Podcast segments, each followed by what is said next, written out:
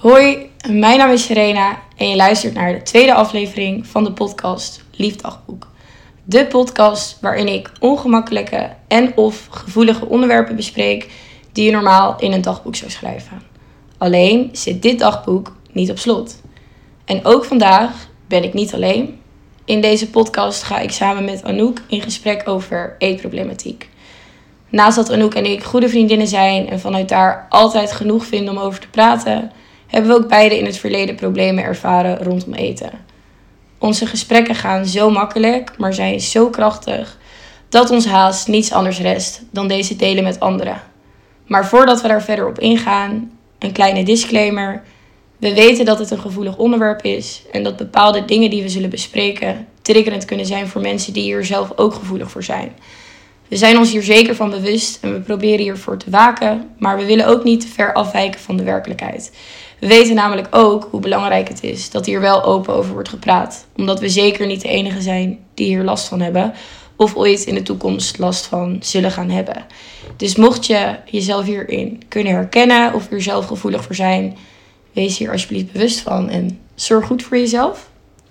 Anouk, Ja, welkom. bedankt. Wat fijn dat je er bent. Heel leuk. We beginnen met de eerste vraag. Een vraag die ik eigenlijk altijd stel. Of altijd. Sinds Voor dat ik mijn podcast ben begonnen. Stel, hield jij ooit een dagboek bij? Ja, zeker. Ik denk dat ik ehm, daarmee begon toen ik een beetje aan het einde van de basisschoolachtig, zeg maar. Ehm, daar zat wel een slot op. en ik denk dat ze nog steeds bij me, die dagboekjes nog steeds bij mijn ouders ergens liggen, opgeslagen. En ehm, dan schreef ik over, ja, weet ik veel, dan had ik gewoon een vervelende dag gehad op school. En dan was ik weer boos op een vriendinnetje en dan ging ik dat schrijven. Startte je hem dan altijd met liefdagboek? Dat zou ik eigenlijk niet meer weten. Dat is wel een goede vraag. Dat is ook wel een beetje waar het vandaan is gekomen. Dus liefdagboek, vandaag zat ik op school, vandaag maakte ik dit mee. Waarschijnlijk wel. Zo'n meisje was ik wel vroeger ook. Ik ook. Ik hield zeker ook wel een dagboek bij. Ik wil niet weten wat ik er allemaal in heb neergezet. Ehm, maar ik hield ook een dagboek bij. We gaan eigenlijk gewoon beginnen eh, met het onderwerp van vandaag. Eetproblematiek. Ja, We hebben er bewust voor gekozen om het geen eetstoornissen te noemen. Want dat dat klinkt meteen zo als een label of zo. ja, echt een stempel op je hoofd met eh, Jij hebt een stoornis. stoornis. Ja. Voor zover ik weet valt het beide wel mee bij ons. Eh, maar we hebben allebei in het verleden problemen ervaren. Ehm, ja met eten, rondom eten. En dat is niet per se de reden waarom we dichter naar elkaar zijn toegegroeid. Maar zorgt er wel voor dat je toch een laagje dieper kan, denk ik, ook in gesprekken. Ja. En elkaar er ook heel erg Nou, ik kan steunen een beetje of zo. ja, Ja. in kan begrijpen. Want eh, daar gaan we het later nog verder over hebben. Maar ik voelde me soms best wel onbegrepen. Zeker. Dat mensen echt konden denken, oh, maar ik zie het niet aan je. Of eh, dat kan helemaal niet. Precies, maar dat is misschien wel een goede omschrijving van hoe ik me ook in die tijd voelde. Heel erg onbegrepen. Ja, en echt alsof je gek bent. Ja. En nou deed ik af en toe ook wel dingen die, Die een beetje eh, gek waren. die een beetje gek waren, maar heel erg onbegrepen, denk ik. ja. Wat versta jij onder, onder eetproblemen? Ehm, goeie vraag. Ik denk voor mijzelf dat het meer is dat je. ehm, ik was een beetje geobsedeerd met eten. Ehm, in de zin dat ik gewoon een beetje mijn maaltijden plande, vaak ook oversloeg. Ja. Ehm, en soms als ik me dan had laten gaan of zo, weet ik veel. Ik had te veel gegeten in mijn, in mijn ogen. Vooral in jouw beleving, ja. Precies. Te veel eten is dus niet Dat is niet echt goed. te veel eten, maar normaal eten eigenlijk. Dat was voor mij toen niet goed. Ehm, en dan ja, me daar gewoon heel ongelukkig over voelen. En Ja. dan dingen gaan doen ja, die niet super gezond zijn. Zoals dus en niet eten. En ja, eten. Uitkotsen. Uitkotsen. Ehm, ik denk dat, ja, dat voor mij, ik denk dat het voor iedereen ook anders is, hè? Ja. Wat, wat eetproblemen zijn. Dus als je het in één zin moet omschrijven, Ja, een ongezonde relatie met eten. volgens mij is dat eigenlijk ook echt volgens mij de definitie van eh, eetproblemen. Volgens mij gaat het echt om een verstoorde relatie. Precies. Ehm, en ik denk dat bij mij het meer ontstond uit een verstoorde relatie met mezelf. Ook, ja. En dan ging ik dus de focus leggen op het onderwerp eten. Dus, dus eigenlijk best wel iets makkelijks waar je snel controle over Ja, kunt waar je ook heel erg op kan fixeren. Echt gewoon een obsessie. Precies. Oké, neem ons mee naar hoeveel jaar geleden. Hoe is dit begonnen? Wat merkte je aan jezelf? Ik denk dat het voor mij begon zo'n, ik denk vier jaar geleden. Ik was iets van vijf jaar geleden ook begonnen met sporten. Ik denk niet per se dat die dingen met elkaar in verhouding staan. Wel in de zin dat ik gewoon heel ongelukkig was toen. Ik was heel erg ongelukkig. Ik zat ook in een. Ik denk niet dat dat de, ehm, de grootste oorzaak is, maar ik zat ook in een hele ongezonde relatie. En ik zat in die ongezonde relatie omdat ik niet goed met mezelf was omdat ik gewoon heel ongelukkig was. Maar door die relatie werd ik nog ongelukkiger. En ik denk dat het bij mij ontstond uiteindelijk met niet eten. Want ik, ehm, als ik heel ongelukkig ben, dan eet ik niet. Dan kan ik niet eten, dan ben ik misselijk de hele dag. En dan, ja, ik skip de maaltijden. En ik had het eerst zelf niet zo goed door. Het is dat op een gegeven moment mensen mij erop wezen van... Anouk, je bent echt heel erg afgevallen. Gaat het wel goed met je? Mhm. En dat ik natuurlijk anders een beetje onder het tapijt schoof en zei van... Nee, nee, Gaat het gaat goed, prima. Ik eh, speelde gewoon, gewoon weer. Mooi weer. Ehm, en toen op een gegeven moment, toen eh, mensen me er dus een beetje op aanspraken, toen ehm, begon ik het zelf ook te zien. En toen wilde ik ook, toen veranderde het een beetje met dat ik zo dun wilde blijven. En toen ben ik dus ook wel eens, ja, mee te gaan eh, uitkotsen. Mijn vinger in mijn keel steken na het eten. Dus je Ja. kwam er een beetje onbewust in terecht. Ja, Dus gewoon door ongelukkig zijn, dan kan je niet eten. ja, En toen je eenmaal zo dun was, dacht je, oh, ik heb de smaak te pakken. precies. We gaan door. Maar ik kan me ook niet, omdat het ook allemaal best wel traumatisch is geweest, kan ik me ook niet super goed herinneren. Ik denk dat het misschien ook wel in combinatie al was dat ik dus dan wel at ehm, in de tijd dat ik het nog niet door had. En dat ik dan ook mijn eten al uitspuugde. Ehm, ook als, en dat klinkt ook heel, dat klinkt ook heel grimmig, maar als een soort straf voor mezelf of zo. Ja. Het was echt om mezelf een beetje te straffen. Ik walgde echt van mezelf. Ja. En dat is echt, denk ik ook heel gek, want ik voelde me super goed over mezelf door de controle die ik over mezelf had. Ik Ja. had mega veel discipline. Ja, Ik kon mezelf, nou ja, naar de sportschool slepen. Ik kon mezelf dwingen om niet te eten, terwijl ik bijna eigenlijk gewoon bijvoorbeeld flauw viel. ja. En dan was ik zo trots op mezelf dat ik zo sterk was, maar tegelijkertijd was ik zo weer teleurgesteld in mezelf. Het is zo raar. Ik had gewoon zoveel discipline, maar ik heb het echt ja, compleet verkeerd uitbesteed. Ja, ik was ook heel erg bezig met mezelf straffen. En het leek wel, hoe raar dat ook klinkt, alsof ik daar destijds denk ik een beetje op kikte. Ja, ik ook. Ehm, maar dat is gek, want ik praat nu vanuit mezelf en dat ben ik. Maar op dat moment, ik merkte in ieder geval, eh, toen ik daar last van begon te hebben, dat ik steeds verder verwijderd raakte van mezelf. En dat er eigenlijk een soort van, ja, ik noem het altijd het stemmetje, dat het stemmetje wakker werd. En naarmate ik verder van mezelf kwam, werd dat stemmetje sterker. werd dat stemmetje Ja. sterker. En zat ik gewoon elke dag, echt elke dag, ik denk wel elke minuut van de dag, met mezelf in conflict wat we gingen doen. En dan voelde het dus echt als twee van die, een engeltje en een En duivel op je schouder. precies, ja. Ehm, maar uiteindelijk gewoon niet meer sterk genoeg om mezelf er ook, ook uit te redden, denk ik. ja, ik denk dat wat je nu zegt, het klinkt gewoon alsof je echt heel erg verwijderd was van jezelf. Gewoon heel erg. Ja.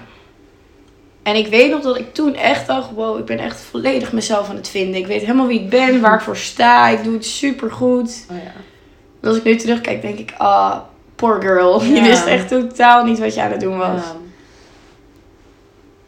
Ja. Wat merkte je nog meer aan jezelf? Naast dat je dus eh, soms begon met braken.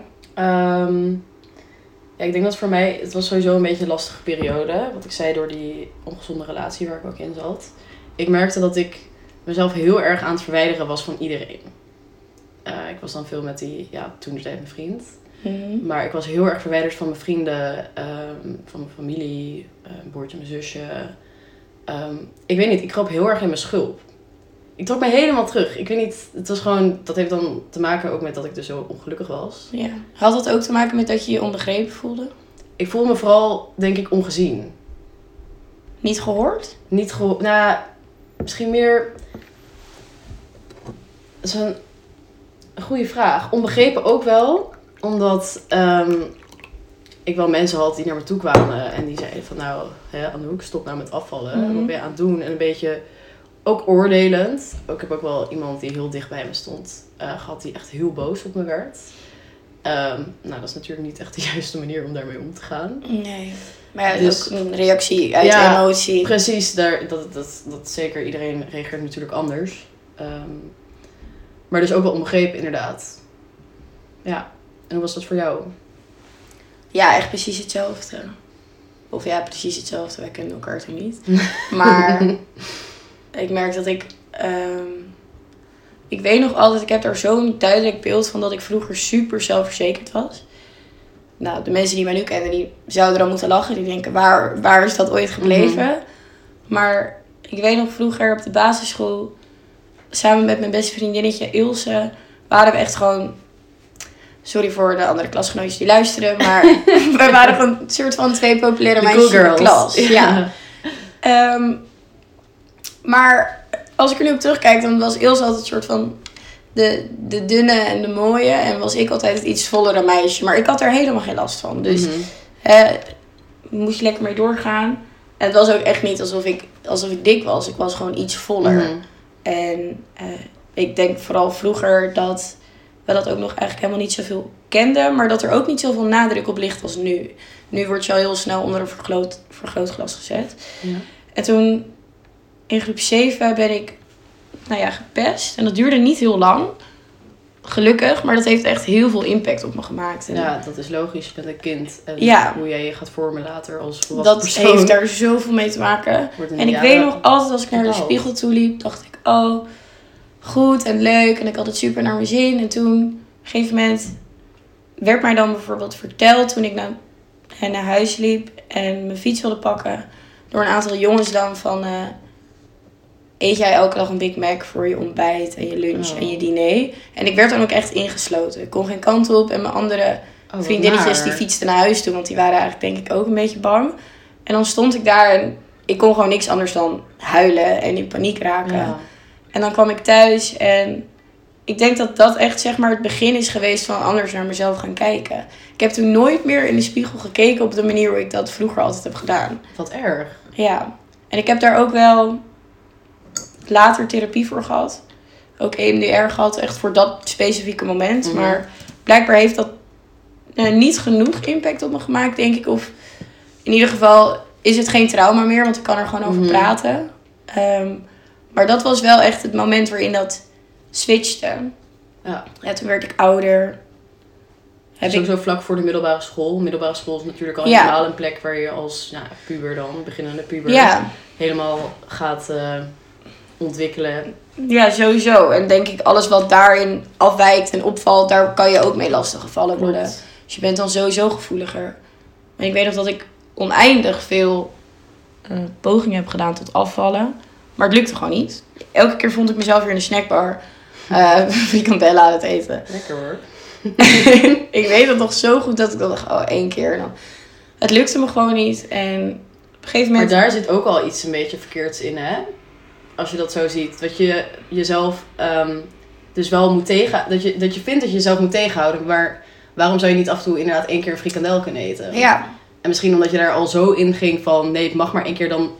Daar zit al zoiets ongezonds daar zat in. al een obsessie in ja, eigenlijk. snap je? En die bleef ook maar komen. En ik weet dan dat mijn ouders wel eens konden zeggen: Ja, moet je dat wel eten? Of eh, als ik jou was, zou ik even een rondje extra gaan lopen. Ja. Dat ik al dacht: Hé, maar wat is er dan? En dan groei je op als onzekere puber met Mhm. social media. Zeker. En dan zijn jouw rolmodellen Kylie Jenner en Kim Kardashian. En Ja. dat zijn ze nu niet meer voor mij. Nee. Maar als je zo jong bent en je weet zelf niet eens wie je bent, dan neem je denk ik ook klakkeloos alles aan van iemand anders. Ja. En kijk je denk ik ook vooral, en dat doe ik nu nog steeds, en daar hebben meer mensen denk ik last van, naar wat zij hebben wat jij niet hebt. En toen opeens was het 1 januari 2018 en dat viel op een maandag en dat was mijn kans. Ik- Toen ging je, toen Ik had ging een je dieetboek je gekocht. veranderen. Ik weet nog dat ik van mijn werk een boekenbon had gehad en ik wist al, Mhm. ik ga dat afvalboek kopen. Want ik heb gewoon iemand nodig die dat voor me doet. Ja, en toen binnen twee maanden 10 kilo afgevallen. Maar het is wel bizar, want in dat afvalboek staat niet dat je je eten moet uitkotsen. Nee. Nee, dat, dat deed ik ook eerst niet. Ik weet nog, Oh, dat wel. 1 januari toen ik begon Mhm. met dat afvallen, toen was ik brak van oud en nieuw. En toen heb ik voor het eerst ehm, een vinger in mijn keel gestopt. En toen was ik nog niet bezig met, oh, het eten moet eruit. Maar ik moet af van dat vervelende gevoel. Mhm. Ik had gewoon echt een kater. En Mhm. of dat nou placebo is of niet, ik moest gewoon Mhm. overgeven. En het grappige was toen, of grappige, het is niet grappig. Eh, een aantal maanden later had ik helemaal nooit meer eh, opzettelijk overgegeven. Maar had ik echt een keertje mezelf gewoon een beetje laten gaan. En wat ik daarmee bedoel is dat ik dan weer kon bepalen en niet dat stemmetje in mijn hoofd. En dan had ik eigenlijk te veel gegeten. Te- niet te veel, maar Te veel te voor veel dat stemmetje, voor, denk ik. voor dat stemmetje, voor Ja. inderdaad die, dat, dat duiveltje op je schouder. Ja, en ik wist toen niet wat ik moest doen. En toen dacht ik, hé, hey, op 1 januari heb je volgens mij een keer overgegeven. En dat lukte. En toen deed ik dat één keer en toen dacht ik, dit is echt verschrikkelijk. Oh. Deed ik het nog een keer, dacht ik, ja, vies. Ik het nog een keer, dacht ik, wel oké. En dat ging al best wel Ja, snel over in. Ik dacht, voor mij was het een beetje, dit is makkelijk. ja. Het was een soort van een cheatcode die ik kon invoeren op het moment dat ik niet sterk genoeg was om... Of ja, sterk genoeg. Eigenlijk was ik sterk genoeg als ik naar mezelf luisterde. Maar als ik in mijn ogen had gefaald, had ik altijd nog een, Ja, een backup. een inderdaad. uitweg. Ja. Maar dat ging denk ik al, al heel snel de verkeerde kant op. Mhm. En zo probeerde ik me dan af en toe normaal voor te kunnen doen, denk ik, bij andere mensen. Dus Maar wist jij ook op dat moment dat je dat deed, dat het slecht was? ja, zeker. Ja, Maar toch ja ik, ik snap het. kon ik het heel goed Mhm. weg, wegpraten, denk ik. Of doen alsof het er niet was. Maar ik weet nog aan het begin, toen ik dan best wel heel veel was afgevallen, dat ik toen eigenlijk alleen maar dacht, dit is fantastisch. Ik kreeg super veel complimenten. Mensen Ja. vonden dat ik er heel goed uitzag. Ik voelde me nooit echt gezien en gehoord. En nu wel. En nu wel. Ik kreeg echt complimenten van wow. Maar ik kreeg ook Ja. complimenten. Ja, jullie zien dit niet, maar horen dit. Maar ik zeg het tussen haakjes complimenten van mensen die zeiden... Mensen in mijn eigen omgeving, vriendinnen... Je ziet er nu echt goed uit, maar voorheen was je echt dik. Oh, dat is En- naar. En vooral nu, als ik terugkijk, denk ik... Jij had geen idee wat je daarmee zei. Want Nee. je bedoelt het goed. Maar het enige wat ik dacht was... We kunnen nooit meer terug naar hoe we waren. Ja. Want ze vonden me dik. Ja. En voordat ik was afgevallen, was er niks aan de hand. Dan vroeg ik, hè, wat vind je van me? Ik ben onzeker. Ja, je hebt niks om je zorgen over te maken. En mensen probeerden het dan goed te doen, maar die zeiden, hé, hey, je ziet er echt goed uit. Ja. Ik kreeg aandacht van jongens die mij nog nooit hadden zien staan. Mhm. En voor mij was dat gewoon een soort van... Ik vertaalde dat naar, oké, dunner is mooier en beter. Dat is wel bijzonder, want voor mij kreeg ik dus... Ik kreeg vooral wat negatieve aandacht erover. In ieder geval van dus de mensen om mij heen die juist zeiden van... eh, ik heb ook wel eens gehoord, je ziet er niet uit. Ja, Omdat maar vonden ze dan dat je te dun was? Ja. Ja, ik denk dat daar dus het verschil ook zit tussen jou en mij. ehm, destijds dan. Mhm. Want nou, ik ben nooit dik geweest, maar ik ben echt wel wat voller Maar geweest ik ben ook wel wat ben. voller geweest, maar dat was meer basisschooltijd, begin middelbare school. En, ehm, maar ja, het ding is, als ik ook nu terugkijk naar foto's, denk ik ook van, oeh, je was wel echt, ik had geen, ik denk niet dat ik per se, nou misschien ook wel ondergewicht had. Ik stond ook niet op de Ja. weegschaal, dat wilde ik niet. Nou, heb ik ook gedaan. Ik heb ook op de weegschaal gestaan inderdaad op een gegeven moment. En dat ik dan steeds iets minder woog. En dan dacht ik, yes, Yes. wat goed. Het gaf me zo'n serotonine Ja. boost. Heb jij dat ook gedaan? Ik deed dat meerdere keren per dag. Daarom sta ik nu, ik sta nooit meer op de weegschaal. Ik doe dat niet. Ja, ik doe het sinds kort dus weer. Alleen ik ben daar wel oplettend mee, want weegschalen zijn triggers. Weet ik. Voor mij ook daarom. Sportscholen zijn triggers. Eten, sport- eten in het algemeen vind ik eigenlijk een Eten, trigger. inderdaad voor mij. Eh, sporten niet, gelukkig. Ehm, want daar hou ik gewoon heel erg van. Ja. Alleen weegschalen ook inderdaad. En daarom, daar waak ik voor bij mezelf. Ik ga dat niet meer... Ik, Nee. weet, ik weet dat ik niet te dik ben, zeg maar. Ik weet dat ik gewoon gezond ben. En daarom ga ik niet die weegschaal erbij Nee, pakken. dat is wel... Want die dat weegschaal zegt goed. ook niets namelijk.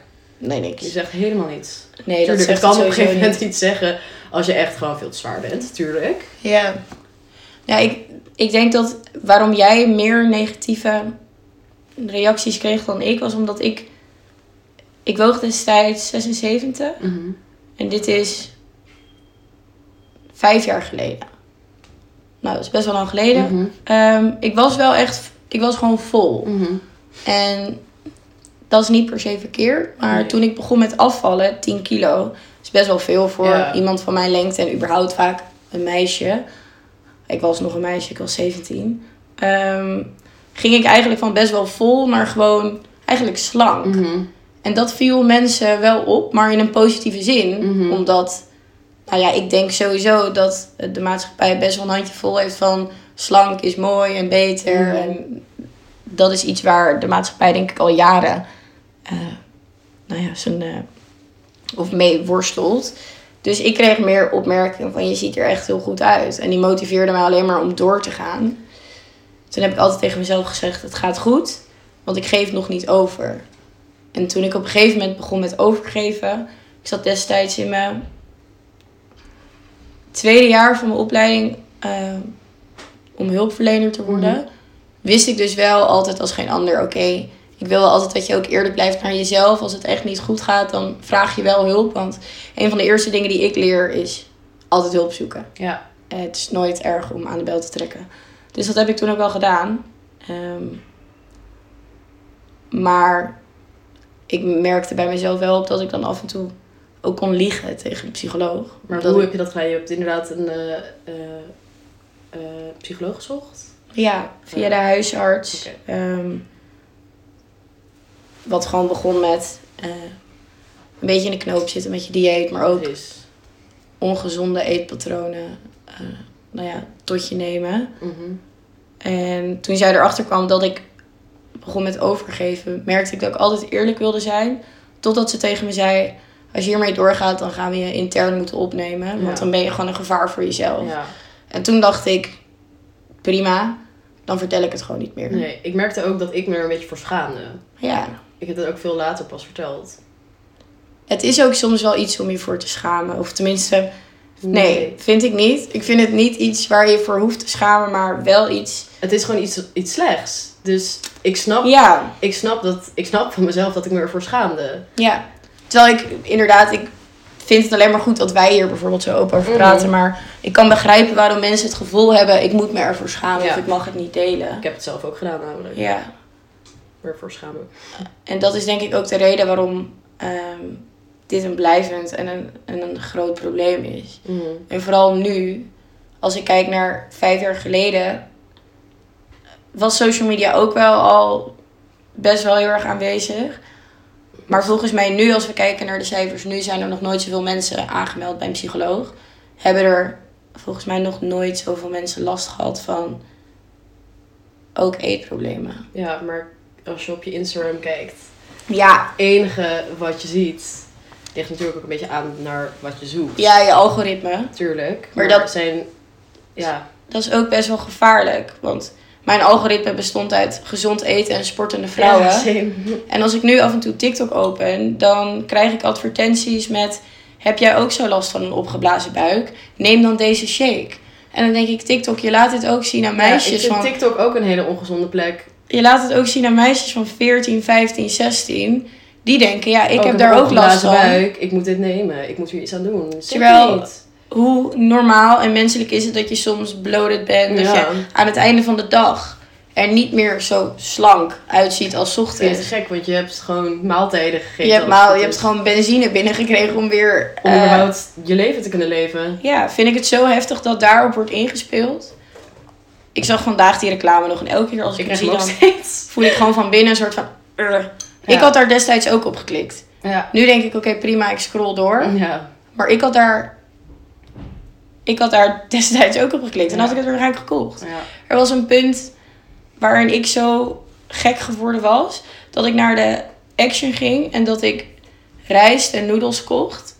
met nul calorieën erin. Die bestonden. Huh? Ja, en volgens mij was dat dan gemaakt van rubber.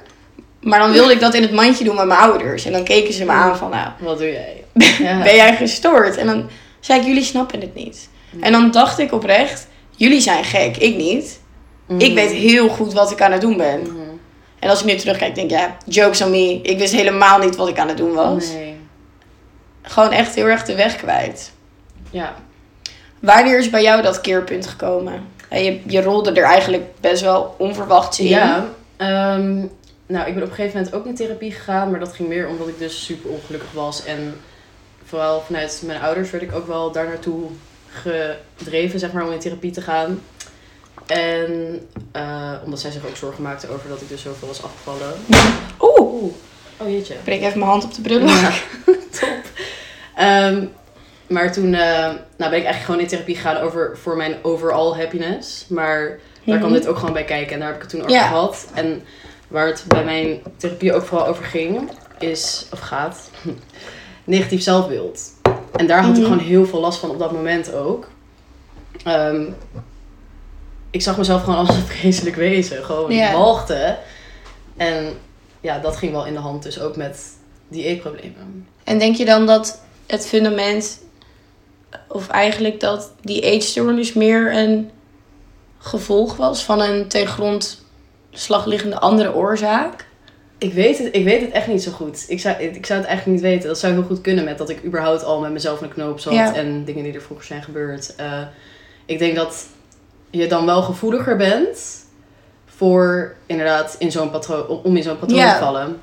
Dat denk ik sowieso wel heel erg. Want bij mij is er uiteindelijk ook uitgekomen ehm, dat de basis gewoon niet goed zit. En Nee, dat is gewoon een ook. verstoorde relatie met jezelf. En ik ben dat gaan zoeken in eten. Ja. Dus ik had eigenlijk destijds, en dat wist ik toen nog niet, een probleem. En ja, dat had ik ook. Er is een nieuw probleem bijgekomen en dat was mijn eetstoornis. Precies, om een soort van het oude probleem op te lossen. Ja. Om dat soort van weg te maken. Ja, maar als je dus de, de kern niet oplost, dan blijf je daar dus Klopt. last van hebben. Klopt.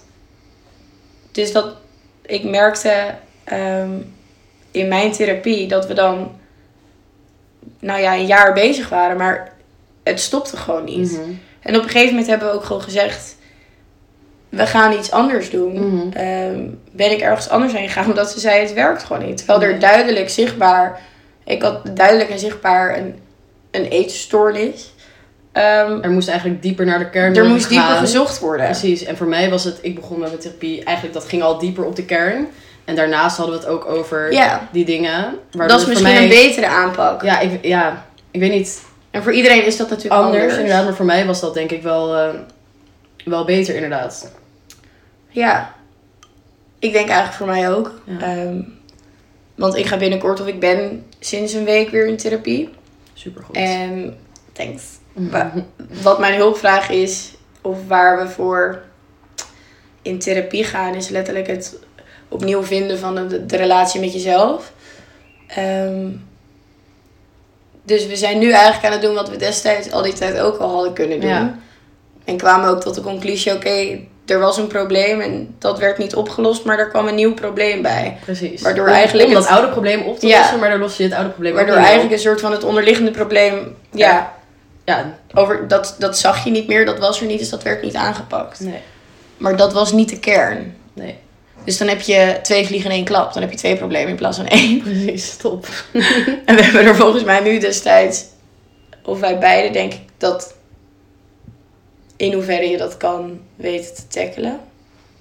Wanneer, als jij terugdenkt, wanneer was voor jou dat moment dat je denkt, daar keerde mijn bootje om en gingen we de andere kant op richting een... Nou, wel door therapie denk ik dus. Omdat ik toen...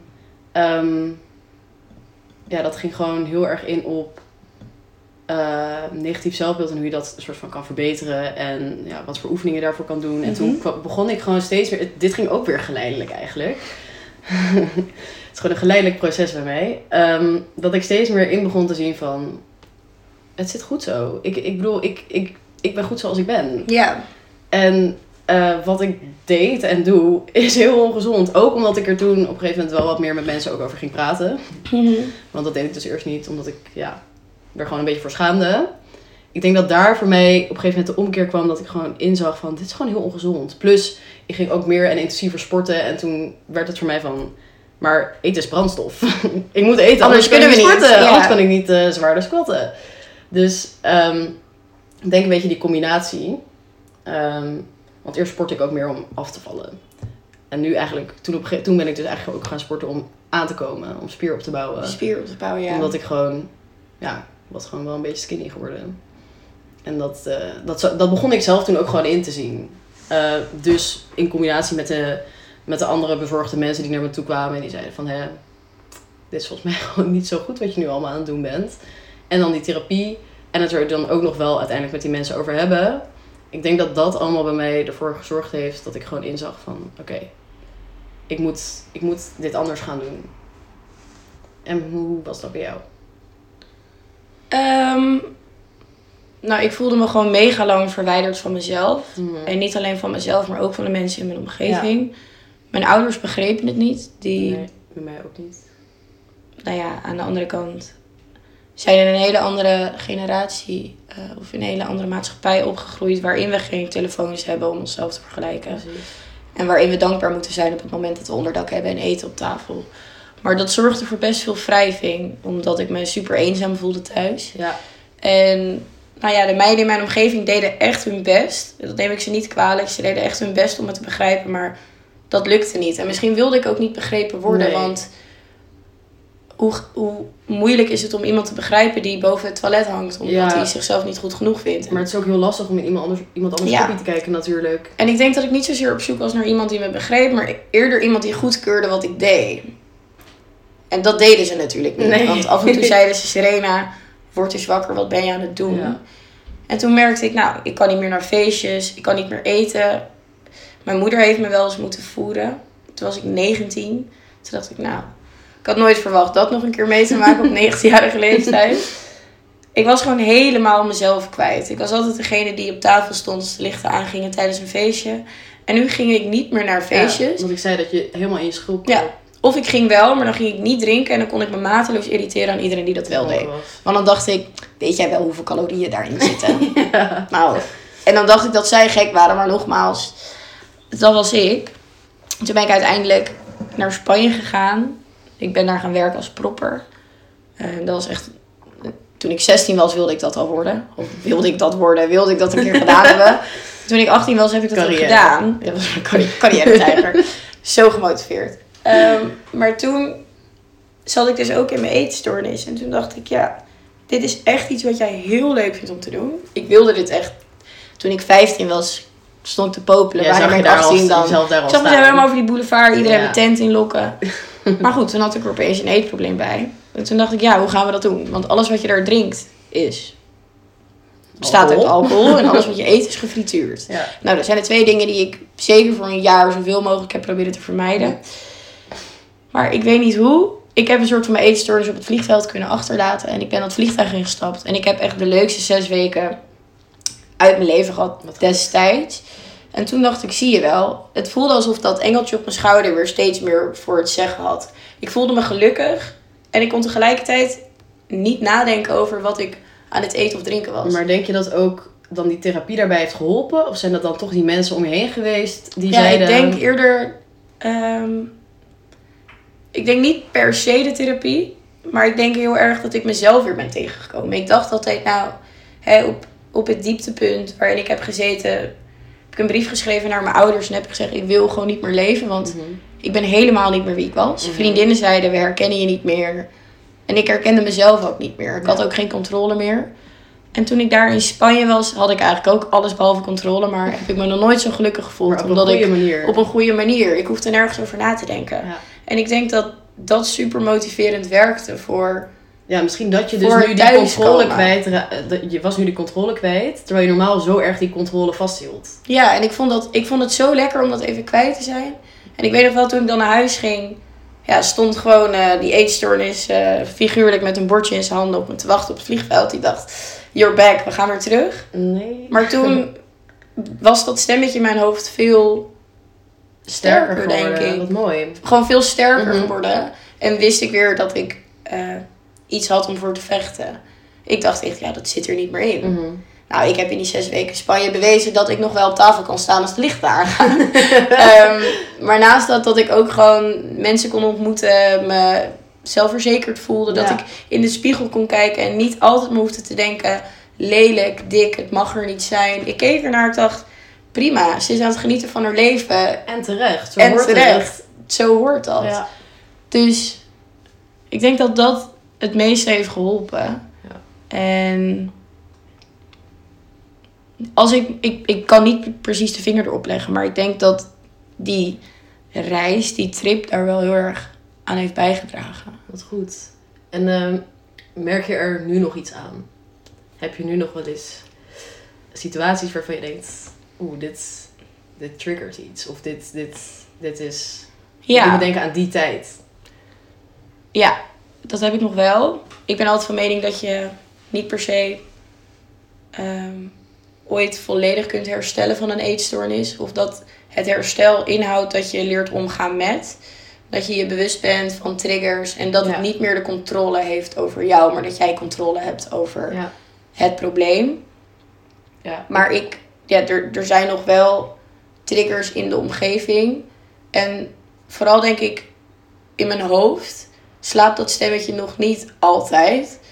Maar ik ben eigenlijk het vaakst aan het woord, Precies. denk ik. Ja, goed.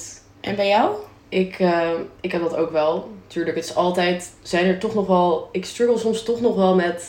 Dat ik er toch een beetje obsessief mee bezig kan zijn. Maar Ja. wat jij ook een beetje zei, ik waak daar nu voor. Ik, ik zie dat het gebeurt. En ik ben me er bewust van. Ja. Ik ben me er bewust van dat het niet goed is. En Ja, ja, Ik ik, ben ook dat liever wel heel voor mezelf. belangrijk is, Ik ben ja. gewoon liever voor mezelf. Ik was gewoon heel streng voor mezelf. En heel streng. Ik denk dat dat... Het is ook onrealistisch om te denken dat, dat je daar nooit meer over nadenkt. Of dat dat geen triggers meer zijn. En Want Nee. over het algemeen, ik ken niemand die nergens onzeker over is. Precies. En ik merk dat het nog steeds een En rol die onzekerheid speelt. uit zich bij ons best wel daarin. Ja, gewoon daarin. Ja. Dat is hoe wij dat uiten. En je hebt dan ook mensen die last hebben van angsten of prestatiedruk. Mhm. Ik kan bijvoorbeeld met iedereen eh, slap lullen en mensen ontmoeten. Maar mijn onzekerheid zit hem dan meer in hoe ik kijk naar mezelf. Als ik dan soms bepaald... Ik, ik merk bij mezelf op het moment dat ik een ingrijpende gebeurtenis meemaak... ik per direct zoek naar controle. Ja. En dat ik dat dan weer kan vinden in eten. Ja. Maar waar ik bijvoorbeeld vorig jaar kon denken: oké, eh, ik ben ziek, dus ik ga ook expres niet meer eten. Denk ik nu: oké, ik ben ziek, dus, Dus ik, ga goed eten. voor mezelf zorgen. Precies, ja. Dus ik merkte eigenlijk in de afgelopen week al van: oké, ik ben eigenlijk omringd met triggers. Ik ben weer aan het sporten. Ik wil eigenlijk een beetje afvallen omdat ik binnenkort eh, een borstverkleining heb. Mhm. Dus dat is echt puur daarom. Ben ik me wel heel bewust van de triggers. Ja. En gelukkig heb ik hele oplettende huisgenootjes. ehm, die altijd in de gaten houden of het niet uit de hand loopt. Dus als ik iets te vaak op de weegschaal sta, dan, dan observeren zij dat. Maar ben Vind ik ook zelf... Dat is heel goed, ja. Maar ben ik ook zelf heel erg bewust bezig met... Oké, waarom doe ik dit eigenlijk? Want ik zou echt nooit meer terug willen naar Nee, hoe ik toen ben geweest. nee. Ik kan me soms ook niet voorstellen dat ik dat ooit was. Ik ook niet. Als ik dan terugkijk en als ik mezelf toen had gezien zoals ik nu ben, ik had het echt niet geloofd. Ik had ook, ja. Ik had het. En dat is ook wel weer zo mooi om. Ja, We zijn denk ik allemaal zo bezig met het zoeken naar ons doel. En we moeten het altijd hoe beter ziet het er over vijf jaar uit? Eh, Maar als ik vijf jaar geleden dus kijk naar wie ik nu ben en waar ik sta en wat ik doe, dan zou ik dat niet geloven. precies. En daarin, Kijk ook waar je vandaan komt, wat je hebt bereikt al. ja. Ja. En daarin ben ik ook, denk ik ook, hoe gek dat ook klinkt, ik zou het nooit meer over willen doen, maar ik zou het denk ik niet anders willen doen. Nee, want het heeft je, ik denk dat het ook voor mij is. Ik ben daardoor gewoon zoveel over mezelf te weten gekomen. Ik heb zoveel Ja. geleerd en ik zou niet zijn wie ik nu ben zonder dat ik Ja, dat, ik klinkt heb altijd heel cliché, Ja, maar dat is echt zo. Het is echt zo. Want je zit zo lang eigenlijk opgesloten in je hoofd met jezelf. Mhm. En je leert daardoor ook zoveel over jezelf. Mhm. Dat ik het niet anders had willen doen. Nee, Ongeacht dat er dingen zijn gebeurd die niet oké waren. tuurlijk. Ik zou mezelf wel wat dingen willen meegeven. Wat zou je jezelf willen meegeven? Wel echt de grootste les die ik eigenlijk, nou überhaupt iedereen, eh, maar ook mijn kleinere eh, zelf zou willen meegeven is, je bent goed zoals je bent. Want het is echt zo. Dat is echt waar. En je hoeft jezelf niet te veranderen en ja, het komt ook allemaal wel goed natuurlijk. Kan je daar nu achter staan? Achter de tips die je jezelf meegeeft? Ja, maar ik ben ook nog steeds aan mezelf aan het werken. Dus ik struggle daar ook nog wel eens mee. Ja. Maar ik zeg mezelf wel altijd, je bent goed zoals je bent. Ook op de momenten dat ik het niet geloof. Dat is echt heel mooi. En jij? Ehm, nou ja, ik zou denk ik mezelf willen meegeven dat ik me niet zo druk moet maken. Ook vooral denk ik om wat anderen vinden. Ehm, ik denk altijd dat ik niet tevreden ben met mezelf. Maar ik denk dat dat toch voortkomt uit een bepaalde afhankelijkheid van ik moet goedkeuring hebben van Van buitenaf. andere mensen, hoe andere mensen naar jou kijken en wat Ja. ze over jou denken. Maar ik ben eigenlijk steeds meer ehm, een relatie aan het opbouwen met mezelf. En ik merk dat het me eigenlijk vrij weinig doet ehm, wat anderen van me vinden op het moment dat ik niet oké ben met mezelf. Dus als ik mezelf iets had kunnen meegeven, dan zou het zijn: ga veel eerder werken aan de relatie met jezelf dan die met anderen. Want jij kan mij nog heel leuk vinden, maar als ik dat niet zie, dan komt het niet binnen. Precies. Dus maak je niet zo druk en werk meer aan jezelf, denk ik. Ehm, echt werk aan de relatie met mij in Ja. plaats van die met anderen. Dat is ook de belangrijkste relatie eigenlijk. Dat is ook echt zo. Ja. Ehm, maar goed, ik denk dat je in je leven altijd blijft werken aan dingen. Dus dit is weer een nieuw inzicht Precies. waar ik nu weer mee aan de slag ga. Ehm, dus misschien over vijf jaar dat we nu weer kunnen terugkijken. En dat we daar ook weer op kunnen Vast en zeker. reflecteren. Anouk, ik wil jou heel erg bedanken. We hebben probleem.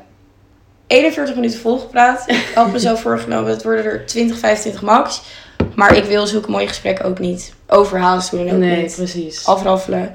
Dus mocht je nou nog steeds luisteren, dankjewel dat je nog steeds luistert. En Anouk, heel erg bedankt dat je er was. Geen probleem. Ik vond het hartstikke leuk. Dankjewel.